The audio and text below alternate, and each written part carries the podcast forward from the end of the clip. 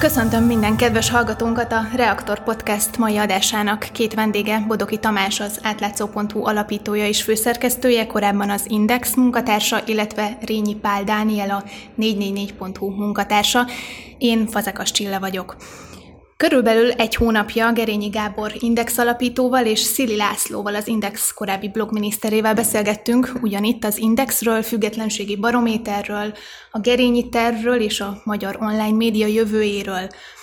Azóta Bodolai László kuratóriumi elnök menesztette Dull Szabolcs főszerkesztőt, majd szinte az egész szerkesztőség felmondott. Mai adásunkban ismét két újságíróval beszélgetünk a magyar médiatörténet meghatározó eseményeiről. Üdvözlöm Bodoky Tamást. Üdvözlöm a hallgatókat. És üdvözlöm Rényi Pál Dánielt. Szia, én is üdvözlök mindenkit. Gerényi Gábor, az elhíresült Gerényi terv atya szerint az index pont hú domén nemzeti kincs. Ti mit gondoltok erről? Mit jelentett nektek az Index korábban, és mit jelent most? Kérdezem először akkor Tamást. Ezzel én egyet tudok érteni, tehát az Index volt az első olyan tömeges elérésű hírszájt a magyar interneten, ami így meghatározta azt, hogy milyen lesz a magyar online média. Ugye előtte volt már az internettől, ami egy ilyen kísérleti webújság volt, de például politikát az csak nagyon szőrmentén, vagy egyáltalán nem tálalt az olvasóknak, és ehhez képest a, az Index volt az első igazi nyugati típusú hírszájt, és meg ezt a pozícióját, a piacvezető pozícióját meg tudta őrizni húsz éven keresztül, egészen mostanáig.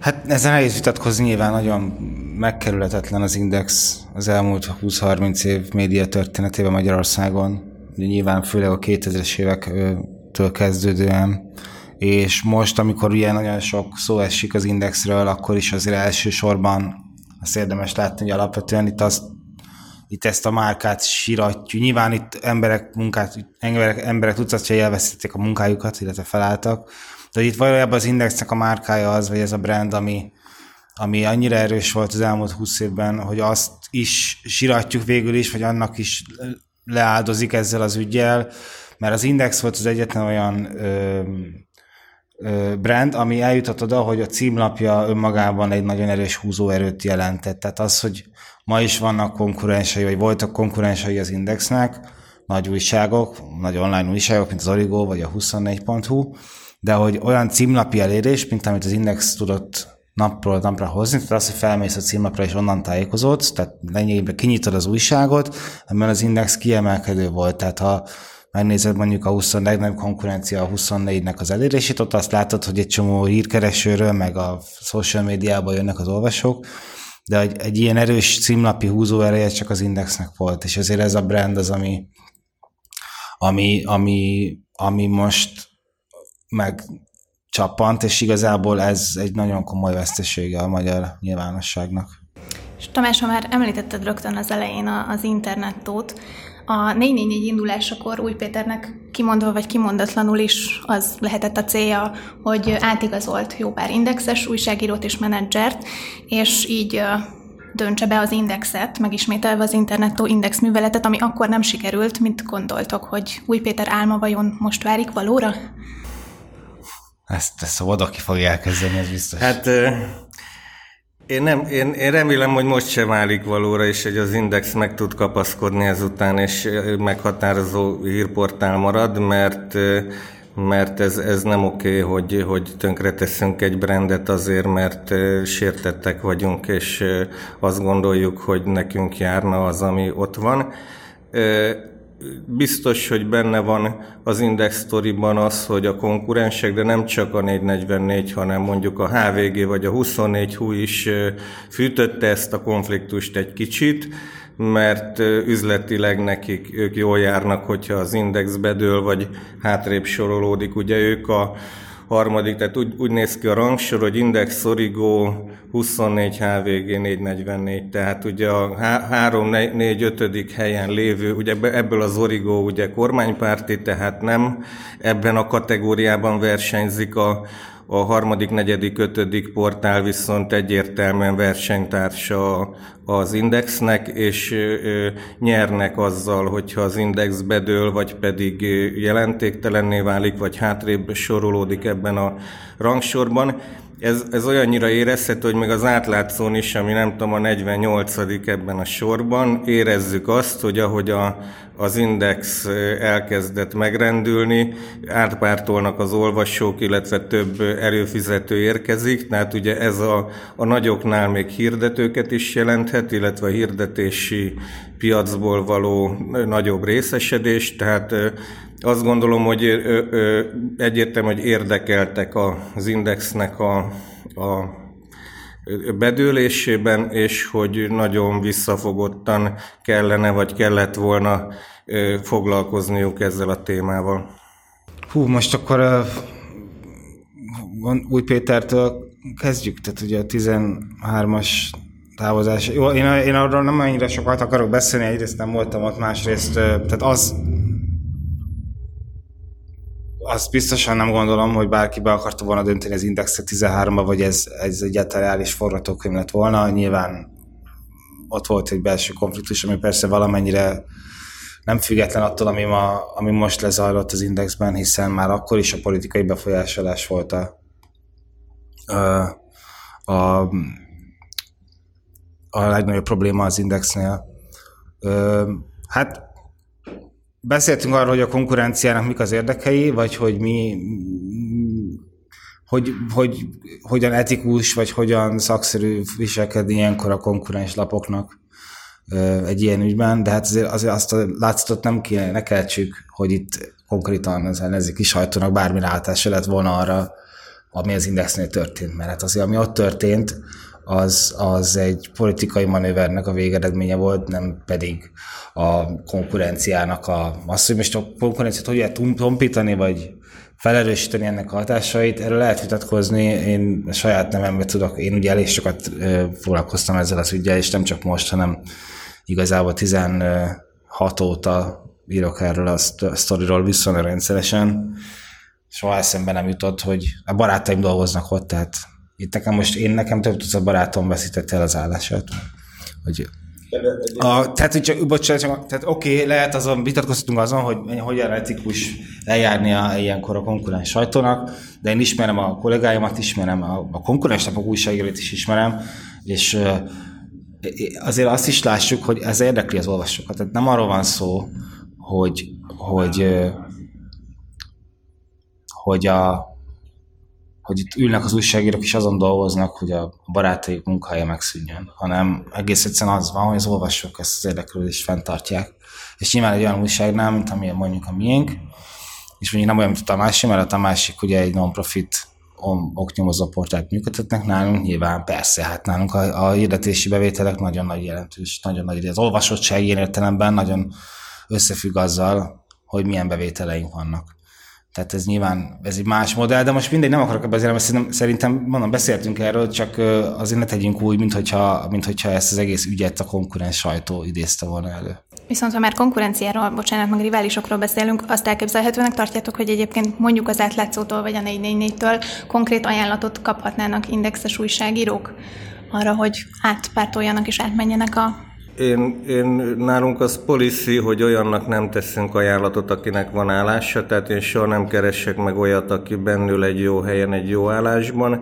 Nyilván miután fölmondott valaki, elképzelhető, igen, azt gondolom, hogy bármelyik laptól kapjon, de még egy kicsit lépjünk vissza, mert valóban én úgy érzem, hogy a konzervatív sajtó az ilyen nagyon erre hegyezik ki, hogy egyrészt, hogy balliberális belharc, másodszorban meg, hogy a konkurensek, tehát én azért ezzel nem értek egyet száz százalékba, a konkurenseknek maximum a viselkedése lehet ilyen vagy olyan, tehát ebbe a, a Danival értek egyet, de a fő probléma az ugye nem egy balliberális belharc volt, hanem ahogy én látom, a, egy, egy harapófogóba szorult az Index, a, a jobboldali konzervatív szélcég, illetve kiadó, és a inkább bal oldalra, liberális oldalra húzó szerkesztőség között gyakorlatilag a kurátor szorult egy olyan harapófogóba, Bodolai László, ahol teljesen ellentétes igényeket kellett volna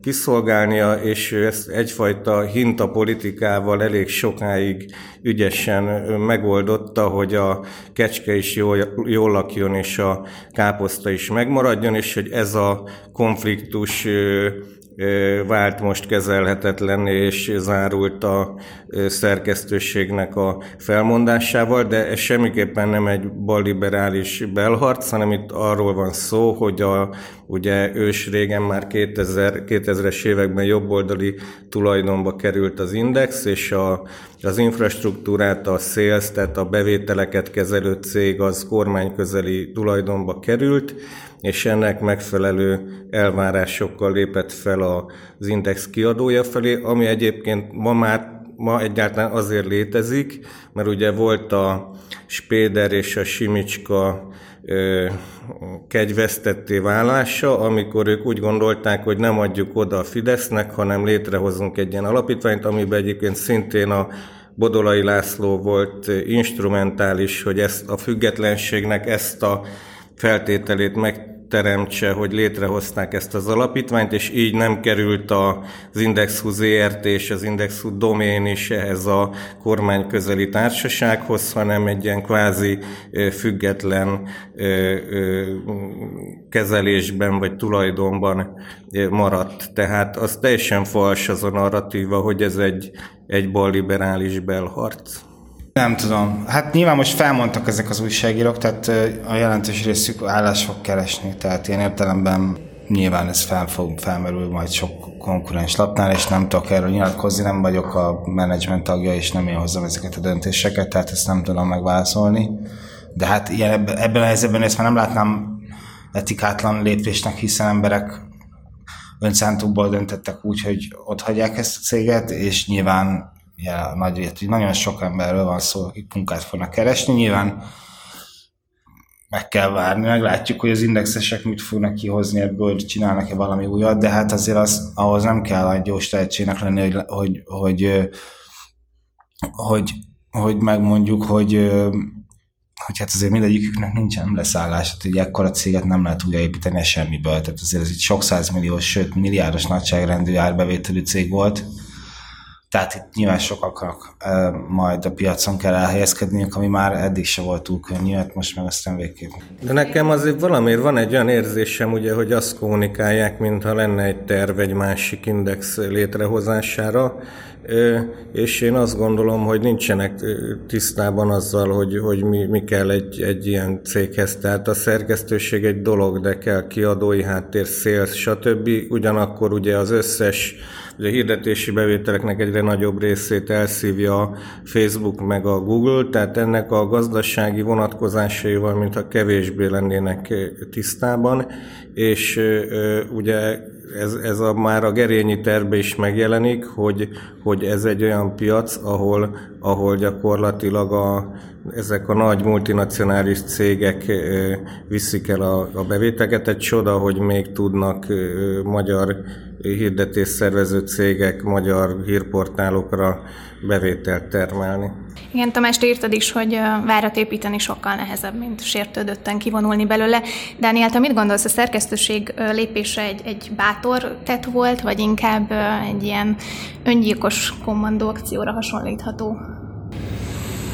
Hát mindenki bátor volt, épp már csak azért is, amiről az előbb beszéltünk, mert jelentős részüknek nem lesz állása, tehát ez azért megjósolható. Ezen a piacon nem fog tudni mindegyikük elhelyezkedni, ha lesz egy jó index, nem fogja tudni felszívni ezt a sok embert, csak egy töredékét, ez, ez, is, megmond, ez is megjósolható.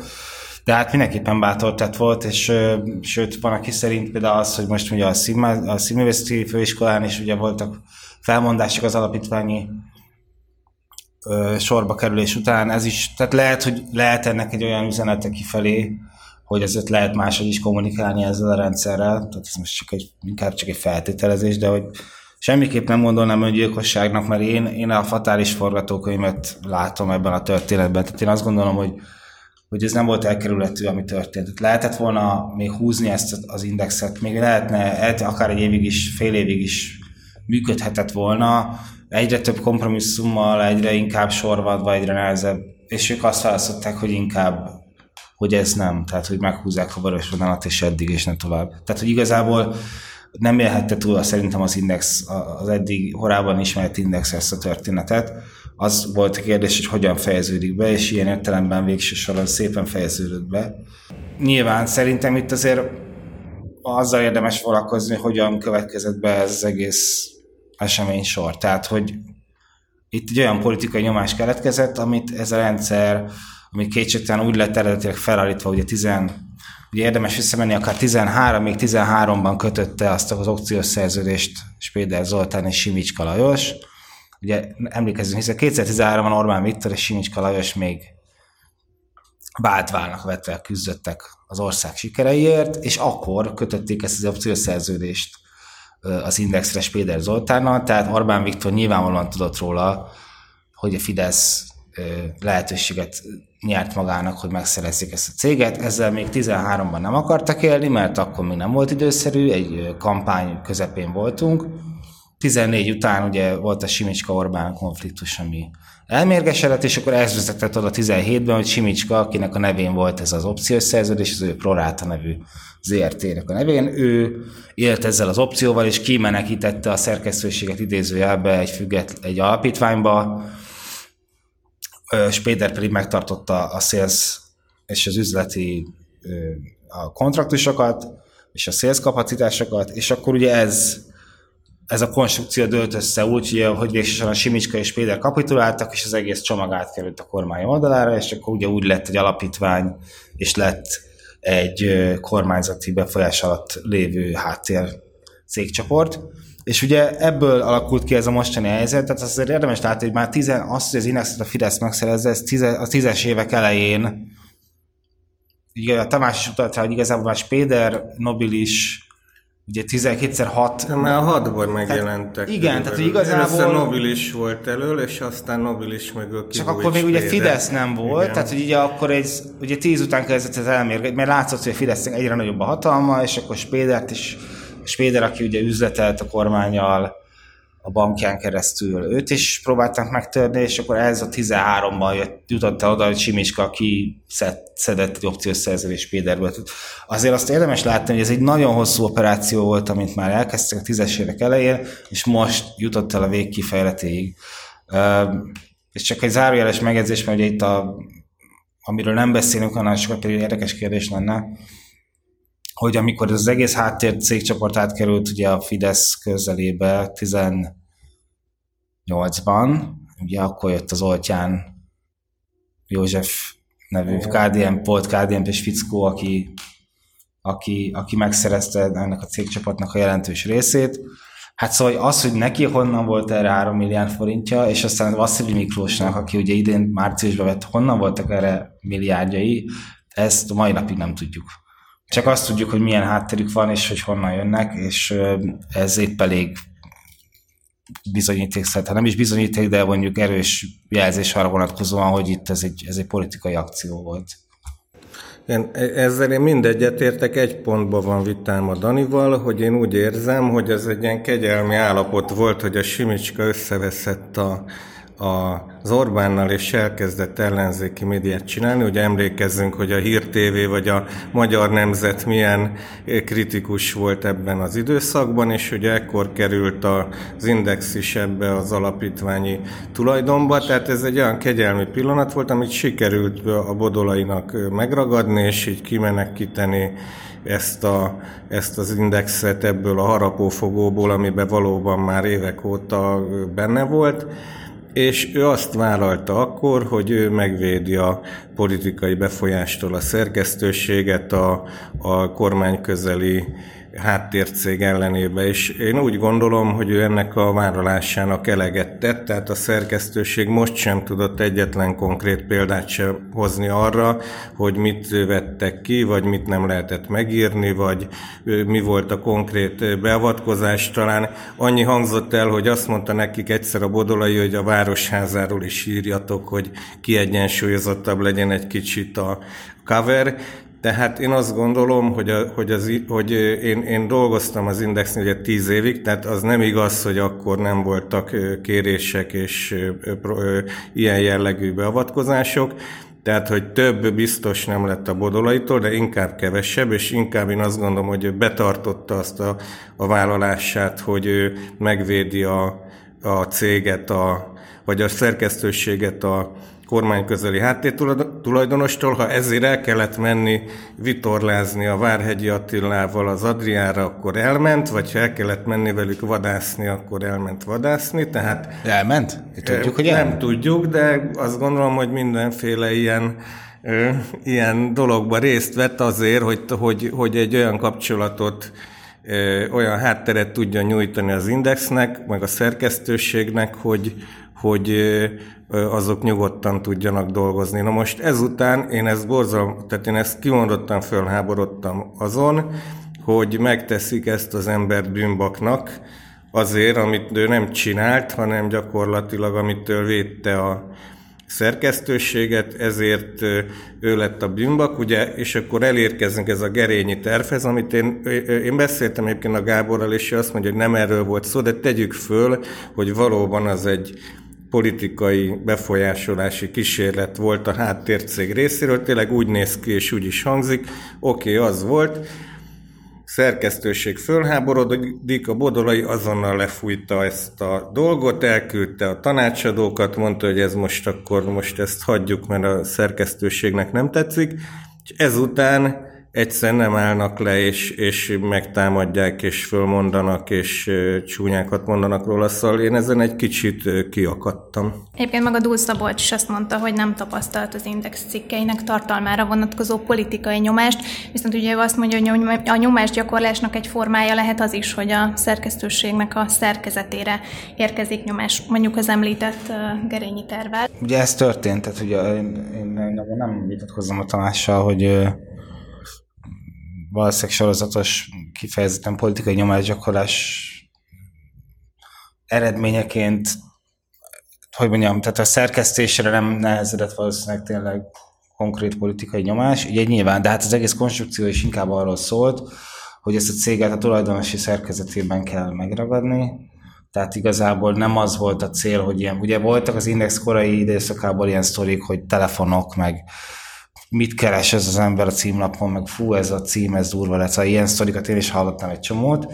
Itt, itt az volt a cél, hogy ezt a céget meg kell szerezni. És ugye ez, ez és nem az, hogy nem akarunk pirinszkálni címekkel, meg vagy izé alkodozni, hanem meg akarjuk szerezni ezt. Szerintem ez ugye ennél sokkal kevésbé szofisztikált már a rendszer, mint volt pár éve. Van elég hatalmuk, van elég pénzük, hogy megvegyenek, amit akarnak. Itt is ez volt a cél, hogy egy, van egy fura konstrukció, de tudunk nyomást gyakorolni, és tudtak nyomást gyakorolni, hiszen maga a kiadó sokszorosan el volt adósodva a háttércég az Indamedia felé. Tehát itt konkrétan az volt, nekem mondták Indamediások még a lemondás előtt egy-két héttel, hogy nem, hogy nem, hogy az augusztusi fizetések az nem fog összejönni, mert annyira tartozik a kiadó az Indamédiának, hogy nem lesz pénz. De most érted, hogyha ez van, akkor já, van, hát akkor vagy az van, hogy hát figyelj, muszáj kiszervezni pár dolgot, vagy átalakítani a céget, különben nem kap a fizetést az újságírók. Hát most erre mit mondasz főszerkesztőként? Tehát ugye nem, az, nem a címet akarják átírni, hanem azt mondják, hogy nem tudod kifizetni az embereidet.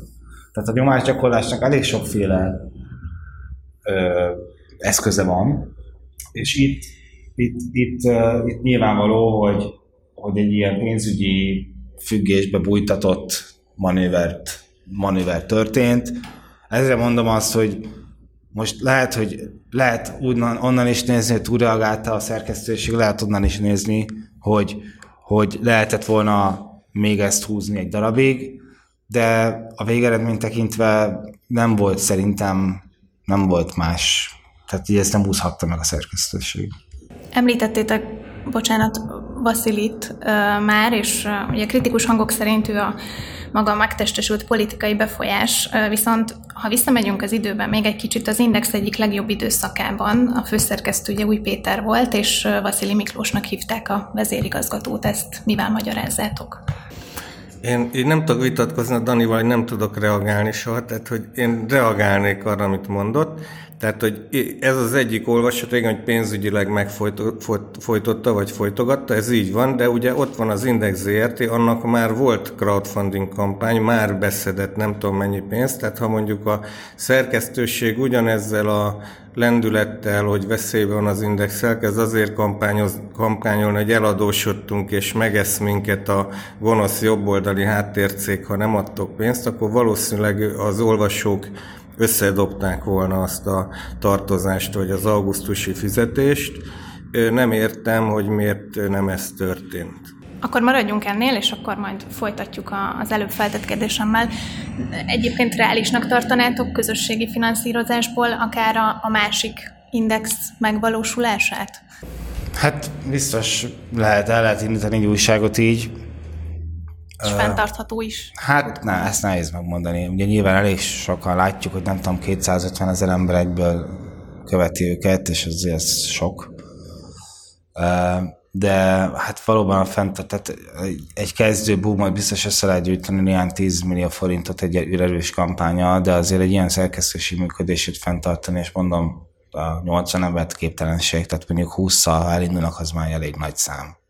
Tehát a, a, a átlátszó, nem tudom, tíz, de hát jó, mondjuk nem, nem nagyon jó összehasonlítás, de hát a négy négy négy is mondjuk mire eljutott húszig, az is évek betellett, tehát hogy én azt gondolom, hogy ez. ezt úgy lehetne megoldani, ha van, tehát hogy egyszerre befektetők és crowdfunding, tehát csak crowdfundingból biztos, hogy nem.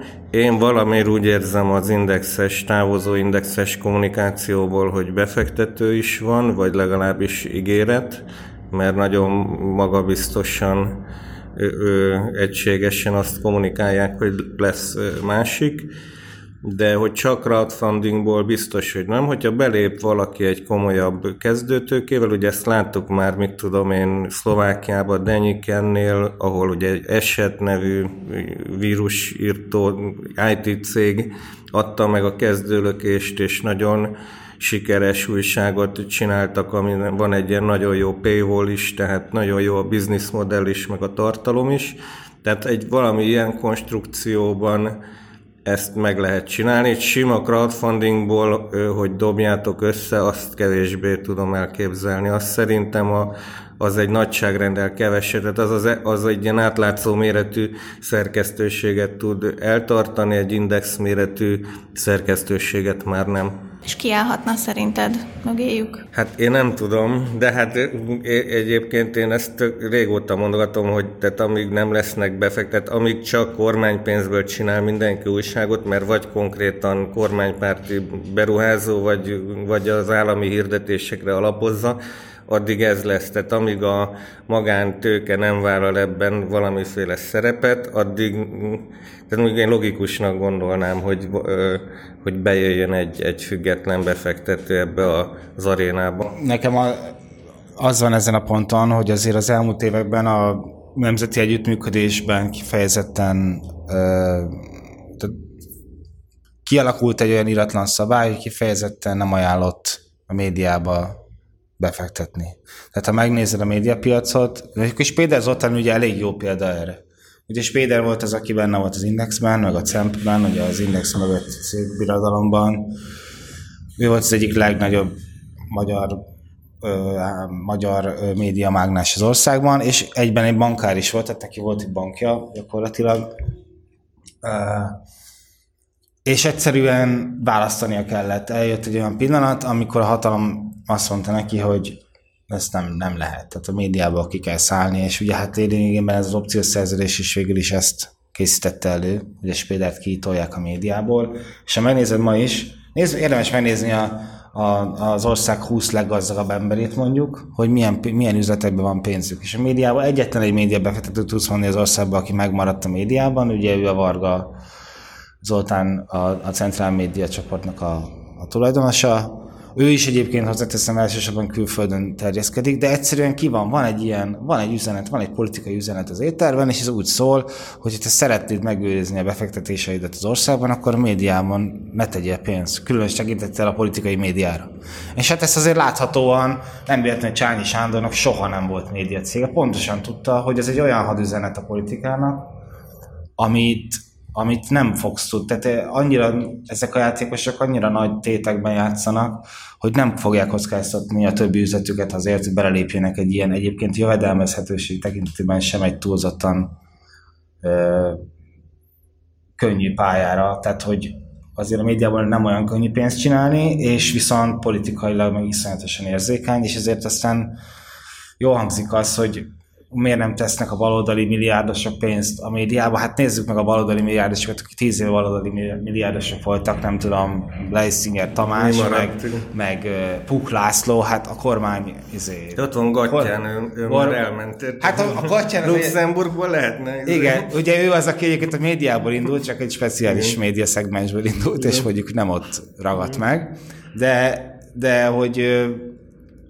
Tehát Nem, nem látom azokat. Lennének a... Igen, egy nevet nem tudok mondani, érted? A, a, aki, aki, aki így reális lenne, hogy pénzt tegyen egy ilyen sztoriba, nyilvánosan teszem hozzá. Tehát, hogy azért nyilván, ha valaki nagyon akarja, akkor rejtve tud maradni ilyen történetben, és tud segíteni, de én erre is kevés példát látunk. És akkor volt a Vaszilij kérdés, nem felejtettem el. Tehát, hogy ugye akkor még, mikor a Vaszilij Index vezérigazgató volt, akkor még nem volt ilyen múltja, mint ami azó, amit azóta összerakott magának, tehát akkor ő egy, egy fiatal feltörekvő menedzser volt, és teljesen ö, ö, tiszta volt a track rekordja. Ugye az Index után jöttek a furcsa kanyarok a Miklósnál, először az Origo és az ottani nyomásgyakorlásba való tevékeny részvétel, utána pedig az em té vé á, utána pedig a té vé kettő, Echo té vé, tehát ezt én nem is értem, tehát ezzel én abszolút egyetértek, hogy az ő visszarakása az Index környékére, az gyakorlatilag egy hadüzenet ezzel a ezzel a pedigrével, mert tényleg az az olvasata, hogy jön a, jön a felszámoló biztos. Hát ugye Mészáros Lőrinc üzlettársáról beszélünk, tehát ez így proforma így van most már, ugye az ő pénzével üzletel Vaszilij, ráadásul ugye nem tudjuk, hogy miből volt egyébként neki saját tőkéje megvenni az Index, az Indamediát, ami azért egy három milliárdos árbevételű cég, a felét egész pontosan, tehát az akkor is azért milliárd fölötti összeg, de igen, tehát azért más, meg ahogy a, a média és a politikai klíma is más volt azért akkor, amikor ő az Index szélén volt, szóval annyira megváltozott az ország, meg a...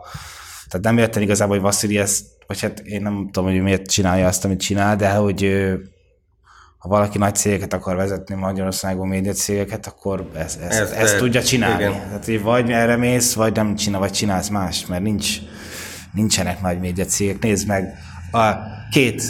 Nem voltam az előbb pontos, mert a Vargát emeltem csak ki, pedig ott van Szauer Péter is, és tegnap megjelent az Origón egy olyan cikk Szauer Péterről, akit én nem akarok, nem tiszta vagy védelmében megyek, de hogy ezért egy elég komoly támadásnak tették őt is ki most már Varga mellett, akit már hónapok óta masszíroz a kormánymédia. Szóval látszik az, hogy ezt a maradék néhány bástyát is azért elkezdték ostromolni, valószínűleg nem független attól, amit az Indexnél láttunk. Szóval ez így nem, ezek üzenetek, érted, hogy sok pénzed van, és azt látod, hogy egy média tulajdonosként körbefotozzák a házadat, és ilyen a partikról adnak mindenféle jelentést, hogy, hogy te hogyan éled a magánéletedet, akkor azért többször meggondolsz. Egy Spéderrel is ezt csinálták. Biztos, hogy ebbe akarok én pénzt tenni? Tehát, hogy ezért ez egy, ez egy, ez egy ilyen, ez egy tök egyértelmű üzenet a piacra, hogy figyelj. De akkor ezért mondom, hogy az Indexet tartani kellett volna, mert hogy nem lesz más, meg nem lesz olyan, aki ebbe beleáll, vagy nem tudjuk, hogy lesz-e.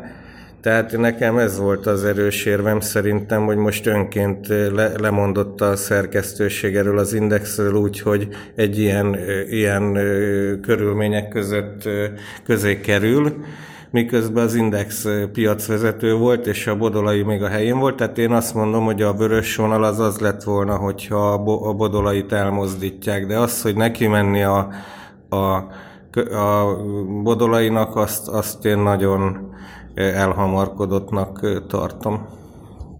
De hogyha egyébként azt mondjátok, hogy mindenképpen van tulajdonosi befolyás a médiában, akkor ez például hogy van az átlátszónál, meg a négy négy négynél, hiszen említettétek, hogy ti sem tudtok tisztán közösségi finanszírozásból működni, vannak külső donorok. Akkor ez a függetlenség, igen, ez más médiumoknál hogy működik? Nálunk ez úgy működik, hogy hetven százalék crowdfunding, tehát hetven százalék olvasói kisadományok, illetve mi eszi egy százalékot is gyűjtünk, mert non-profitok vagyunk, tehát ez a, ebből a kettőből összejön a hetven százaléka. Évente kb. száz millió forint az átlátszónak a büdzséje, most már évek óta beállt erre a szintre, se több, se kevesebb.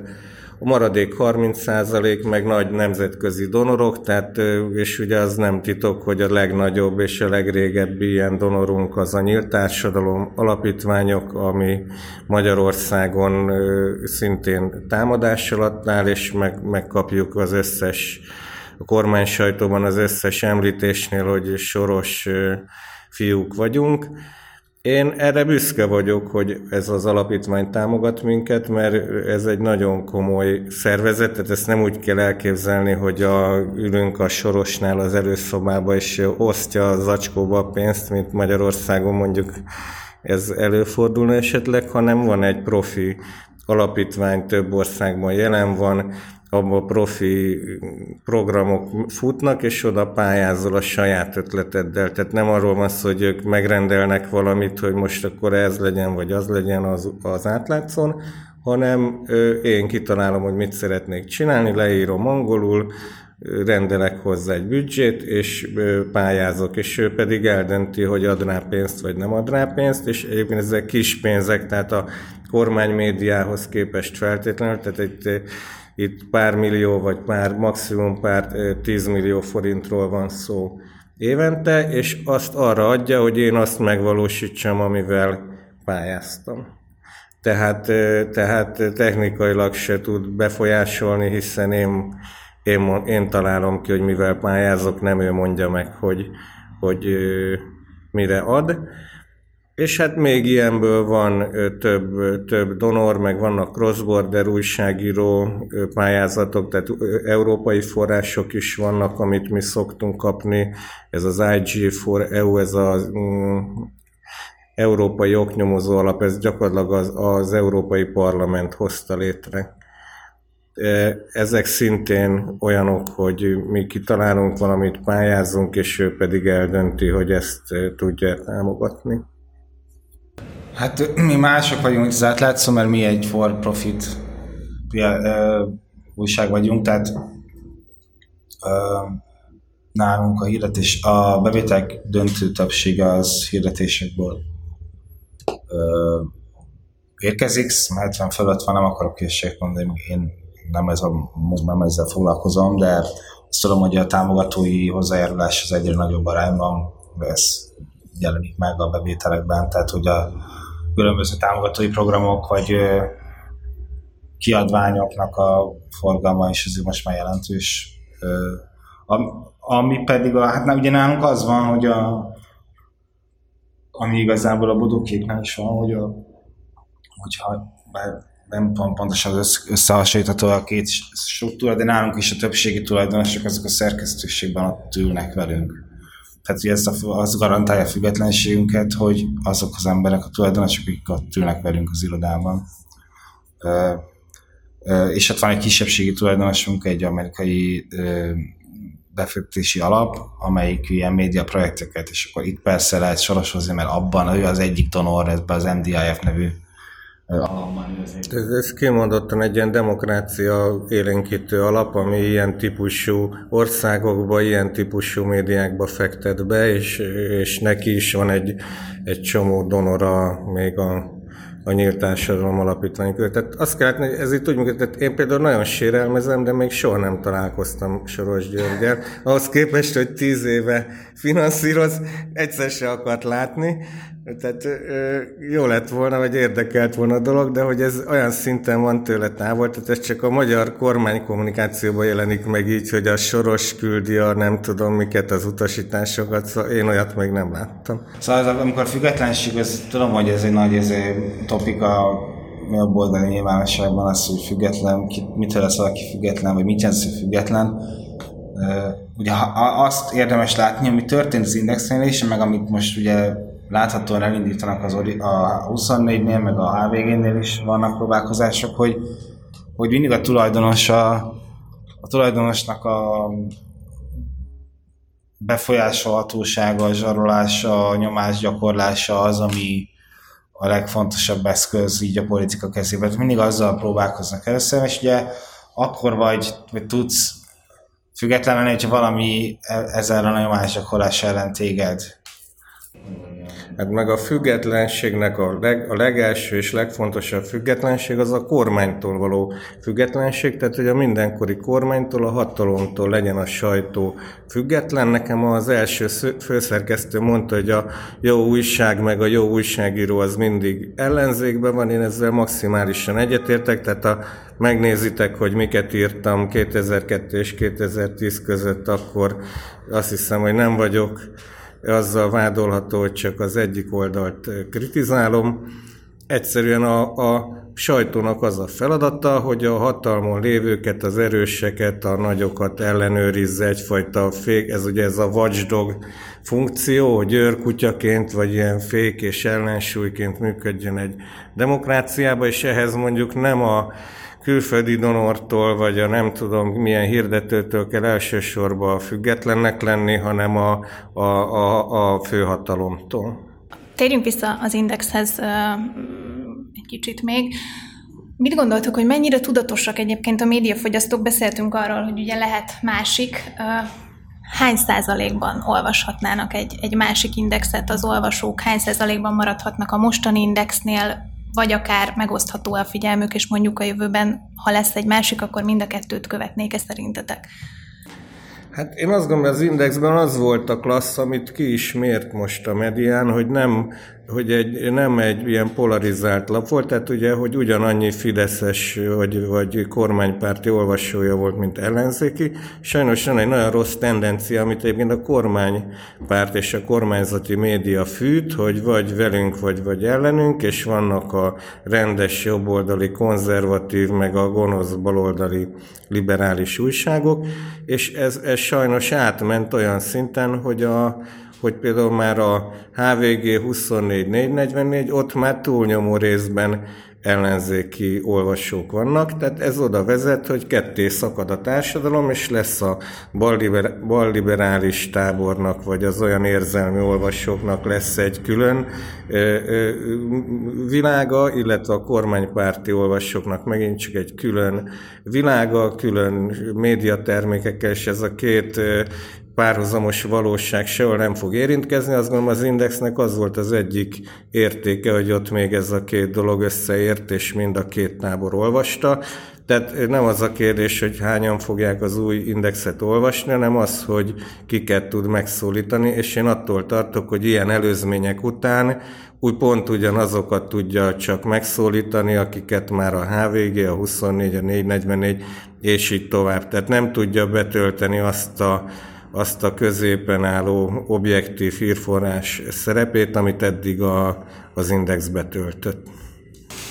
Igen, hát azt látjuk már azért, hogy már van átrendeződés, tehát hogy a, megindultak az olvasók más irányba a konkurenciához is. Uh, nyilván egy nagyon erős brandről van szó, ez biztos vagyok benne, hogy egy szint alá nem fog beesni, meg ugye az is van most, hogy az Indexnél ugye inkább az a megdöbbentő, hogy egy ilyen hihetetlen értékű brand hogyan omlik össze úgy, hogy képtelen a, az alap... Tehát most ugye az van, hogy felmondás idejéket töltik az újságírók, tehát alapvetően dobálnak be em té-ket, mert nyilván megmaradt néhány cikk, azokat így ki fogják futtatni. Többeket ugye elbocsájtottak azon, vagy ő, felmentettek. felmentettek a munkavégzés alatt, de ugye vannak, akik még üzemeltetik egy hónapig a lapot, de ugye nincsenek igazán friss anyagok, és azért aztán az olvasók is, ugye ezt nem nehéz megmondani, azért megy el, mert úristen az Index elveszett, vagy azért megy el, mert effektív nincs ott igazi tartalom. Tehát ezt nem nehéz megmondani, hogy, hogy milyenek az oka, de hát ugye nyilván itt ö, a vezetésnek mondjuk elemi érdekelen, hogy valahogy nagyon gyorsan összerántja az újságot, mert itt hétre-hétre Ja, de hát úgy nehéz, hogy egy óriási peer pressure van minden újságírón, hogy ne menjen oda dolgozni. Tehát szegény Tevon Imrén láttuk, aki ugye egyik nap elvállalta, aztán bement, és aztán megkapta, megkapta a kioktatást, meg a leszúrásokat, és másnap azt mondta, hogy bocs, mégsem. Igen, hát de ez történt, ez történt, de ugye most ezt miért állt elő ez a helyzet, az egy más kérdés, de hogy alapvetően azt látjuk, hogy, hogy ez hétre hétre egyre... egyre rosszabb lesz ilyen értelemben a brandnek az állapota, úgyhogy ö, kérdés, hogy bizonyos, bizonyos egy szint alá nem fog beesni, hogy meg fogja tartani a százezeres, több százezeres látogatottságát, napi látogatottságát, de hát nyilván nagy kérdés, hogy ezzel a több százezer ember, akinek, akinek szüksége van a, a, az objektív hírtájékoztatásra, ők hova fognak elmigrálni, mert, mert Mert, mert nem kapják meg ezeket a híradagjukat az Indexen. Hát itt nyilván az, hogy az Index mit fog kezdeni ezzel a helyzettel, az már az a Bodolaiéknak a, kérd, a dolga, vagy ügye. Ja, hát meglátjuk. Egyébként Bodolai a Tamás véleményedet talán többször is kikérte. Készült esetleg egy bodoky terv is? Nem, ezt mindenki ezt kérdezi, semmilyen terv nem készült, és semmilyen felkérést nem kaptam. Én jóba vagyok a, a Lacival húsz éve, és ö, fölhívott többször. Én annyit mondtam, hogy egyezzen meg valahogy, meg hogy legyen új karta. Ugye volt egy nagy balhé az Indexbe kétezer-egyben, amikor összeakaszkodott a szerkesztőség és a kiadó, és az úgy lett föloldva, hogy le, le, írásos megállapodás született, hogy a kiadó az, hogy nyúlhat be a szerkesztőségbe, tehát például a főszerkesztőre az a, az volt, az a szabály volt leírva, hogy a kiadó jelöli, hiszen munkajogilag ugye a kiadó nevezi ki a főszerkesztőt, de a szerkesztőségnek vétójoga van. Ebből ugye az következik, hogy nem lehet olyan ember főszerkesztőben, akiben akár a kiadó, akár a szerkesztőség nem bízik meg, tehát konszenzusos jelöltet kell találniuk. Tehát én maximum ennyit tudtam mondani, hogy valami ilyen dílt gyúrjon ki, tehát hogyha neki nem felel meg a Dull Szabolcs, az az ő dolga, de hogy akkor mondja azt, hogy jelöljenek egy olyat, aki neki is megfelel, egyezzenek meg valakiben, de hát ezt aztán a események elsodorták. És szerintetek ki lehet az új főszerkesztő? Nyilván ebben nem, nem értek teljesen egyet a Tamással a, a modulai szerepét illetően, de mondjuk nem is látok bele annyira, illetve talán még fontosabb, hogy annyira nem is gondolom, hogy nagy jelentősége lenne. Tehát tény, hogy a, az ő, amikor tizenhétben kialakult ez a bizonyos alapítványi struktúra, a Simicska, Spéder, Bodolai háromszögben, akkor én is emlékszem, hogy felhívott akkor egy akkori indexes újságíró, és mondta, hogy fú, de jó, hogy a Bodolai ezt kimatekozta és kitalálta, és meg vagyunk mentve igazából, mert tudunk tovább dolgozni, és, és az is igaz, hogy, hogy sokáig nem volt erről szó, tehát hogy tényleg úgy tűnt, hogy valamennyire ez működik, ez a struktúra. Lehetett sejteni, főleg tizennyolc után, hogy ez az előbb-utóbb, sőt, akkor már biztos, hogy előbb-utóbb meg nem lehet ezt a végtelenségig fenntartani, mert a politikai nyomás össze fogja roppantani, de tény, hogy az Index a körülményekhez képest elég jól tudott működni, és megtartotta a piac vezetői pozícióját is. Az, hogy mi történt, és hogy Bodolai hogyan próbálta kimozogni ezt a helyzetet, ezt én nem tudom. És azt látom, hogy most már nagyon gyakran össz, ellenmondásba kerül saját magával. Ugye most már mondta azt is, hogy ő megörökölte ezt a helyzetet, miközben ugye eredetileg az volt, hogy ő is a megalakításában részt vett. Nyilván kellett neki, jó példát mondott a Tamás, nem tudom, hogy volt a vitorláz Várheyi Attilával, de nyilván ismerjük ezt az országot, tehát nyilván nem úszhatta meg, ha meg akarta úszni egyáltalán, hogy találkozzon ezekkel az emberekkel. Próbál, próbál, hogy próbálhatta valahogy ezt kimozogni. Én azt gondolom, hogy egyszerűen túlnőtt rajta ez a sztori, tehát így a, azért nála nagyobb embereket is láttunk megroppanni ebben a rendszerben, szóval én nem akarok találgatni, hogy most, de hogy azért az elég egyértelmű volt számomra, hogy a végén már nem, hogy mondjam, egyedül hozott döntéseket, tehát hogy egyszerűen nem volt mozgástere, gondoljunk, mint a, itt azért nagyon nagy érzelmek is vannak sok oldalról, és azért nem akarok, én is csak találgatok, de mondom, összességében tök mint, ha másod volna, őt is megroppantják, tehát egyszerűen a rendszer olyan, hogy nem, nem ismer, nem ismer ilyen korlátokat. A De azért az egy tisztább helyzet lett volna, ha akkor áll fel a szerkesztőség, mikor a Bodolait megroppantják, és nem pedig a szerkesztőség próbálja meg megroppantani a Bodolait, szóval itt ez egy kicsit azért... Jó, csak nem csak róla van szó, Tamás, érted, hanem egy csomó emberről van szó, akik a saját a szakmai egzisztenciájukat is féltik, és nem bíztak benne. Hát egyszerűen az igen, volt, hogy túlnőtt túl, a sztori, igen. Ha nem bízol, ott mondja neked a tulajdonos, hogy ez így van, és azt hát ugye le is... A Lázsanét meg is írták, hogy elhangzik azon az utolsó értekezet, hogy, hogy nem hiszük el egy szavazat se, amire ő visszaszól, hogy én meg neked nem hiszem el ezt. Tehát, hogy így nem lehet már működni, hogy nem hiszed el azt, amit mondanak neked. Tehát, hogy ugye, és most tök mindegy, hogy ez miért alakul ki. Uh, innentől, hát a főszerkesztő, nem tudom.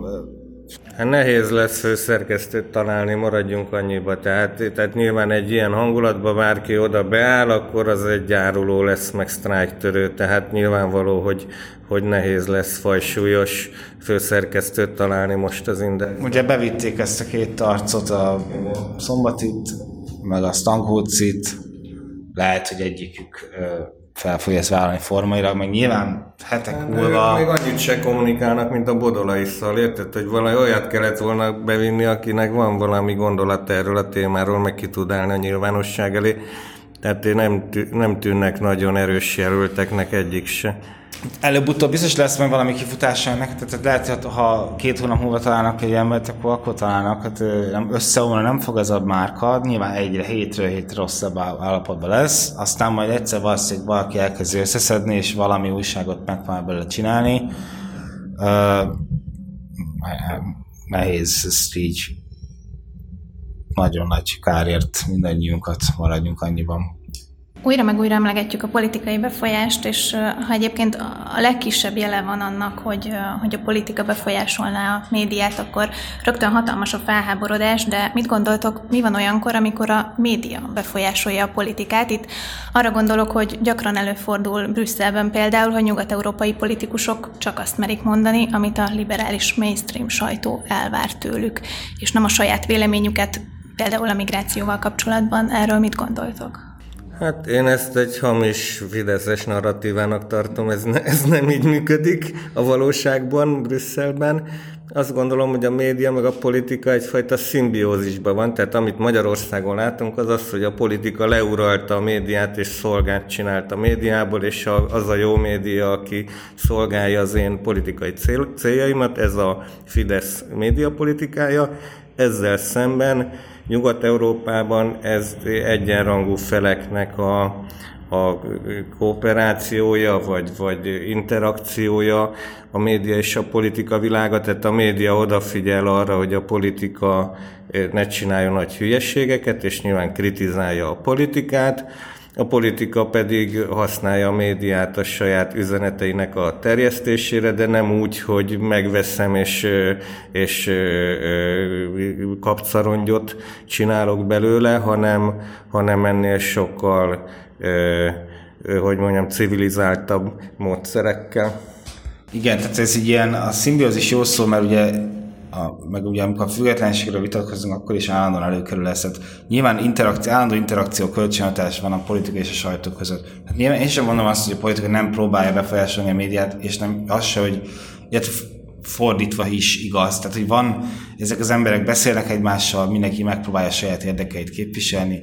Az is igaz, hogy a legnagyobb független újságok is, ö, ö, amerikai lapok is, hogy mondjam, valamilyen módon be vannak ágyazva politikailag, már csak azért is, mert információt kell szerezniük. Nyilván vannak befolyásolási kísérletek is, de ugye azért az, alá, tehát az aláfelé rendeltségnek elég sok szintje van. Tehát azért egy New York Times hiába igaz, hogy mondjuk közelebb áll a demokrata párthoz, és hiába igaz, hogy befolyásolják, és lehet tudni azt, hogy a publicisztaik nagy része egyébként hova húz, de olyan erőt képvisel, vagy olyan befolyás képvisel, amit a politikának is figyelembe kell vennie. Tehát ez nem egy nem egy aláfölé rendeltségi, hierarchi, hogy mondjam, egyértelműen hierarchizált viszony. Itt viszont tényleg az, amit a Tamás mond, hogy ez egy, ez egy kis piac, eh, ahol egy nagyon erős politikai befolyás érvényesül, és ez, ezért konkrétan történik az, ami az Origón megtörténik az ország harmadik vagy második legolvasott napján, hogy kinyitod, és konkrétan az első tíz hír úgy kezdődik, hogy Orbán Viktor mit mondott, hogy mit csinált. Tehát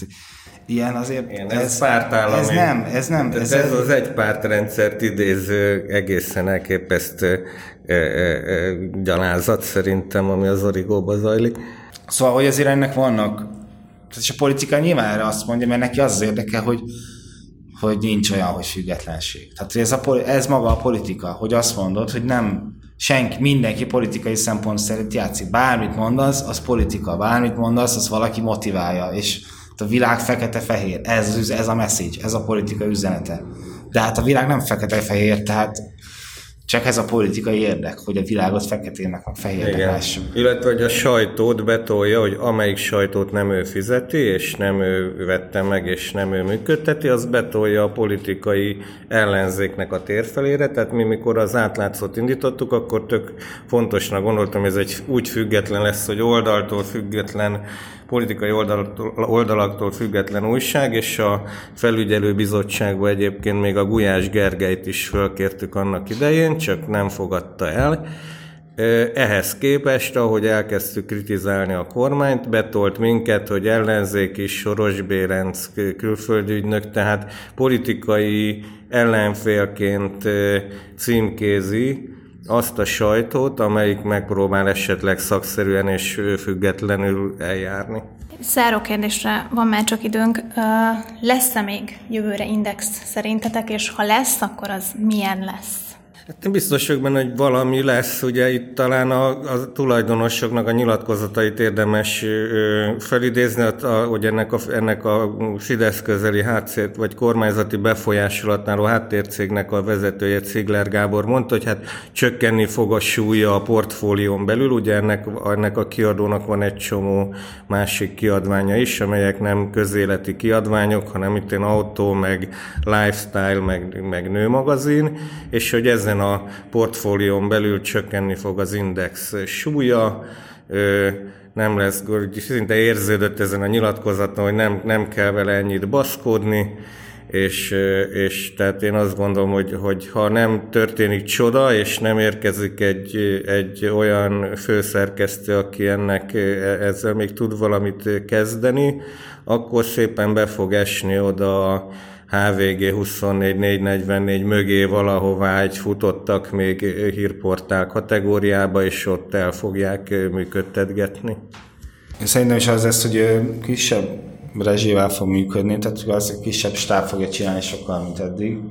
Én arra számítok, hogy majd idővel ez az egész balhé botrány ugye el fog majd csendesedni, mint a legtöbb szokott, és nem hiszem, hogy addig nagy számú újságírót fel tudnak venni, aztán majd egy ponton egyszer csak elkezdik úgy ö, ö, valószínűleg feltölteni emberekkel, akár hát nehéz megmondani igazából, mi lesz vele a politikai vagy üzleti szándék, ö, de hogy így hosszú távon, tehát hogy az következő egy-két hónapban olyan nagyon nagy felfutást nem számítok, tehát hogy ez tényleg majd év végével esetleg, de hát nem nehéz megmondani. Tényleg. Köszönjük szépen Bodoky Tamásnak és Rényi Pál Dánielnek, hogy itt voltak ma velünk. Köszönjük a meghívást. Én is köszönöm, én is köszönöm. Kedves hallgatóinknak pedig köszönjük szépen, hogy meghallgattatok minket. Kövessétek továbbra is a reaktor pont hu weboldalt, illetve a Reaktor Facebook oldalát, megtaláljátok a podcasteket Spotify-on és Apple Podcasten is. Sziasztok!